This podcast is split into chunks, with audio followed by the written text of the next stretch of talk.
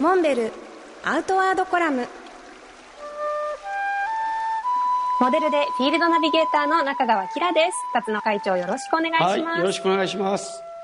今モンベルでは医療従事者を応援する活動をされてると聞いたんですけれどもどういった活動ですか、はい、そうなんですよね、まあ、新型コロナウイルスが蔓延して、まあ、世界中大変なことになってますけれど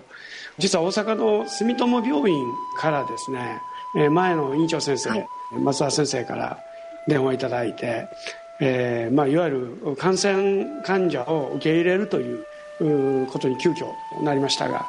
えー、はい、まあ、そこで、えー、医療従事者が着用する防護服が枯渇していて、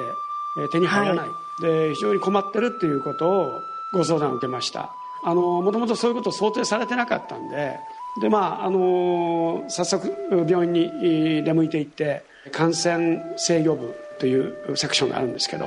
まあ、そこの部長からいろいろレクチャーをいただいて医療従事者がどういうニーズがあってどういうふうないわゆる防護服が必要かということを教えていただいてですね、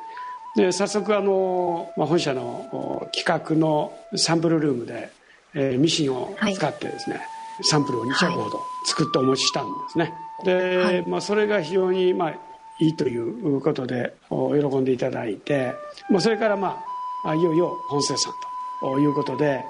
まあ、ものづくりに入っていったわけです。じゃあその防護服はモンベルオリジナルデザインということですよね。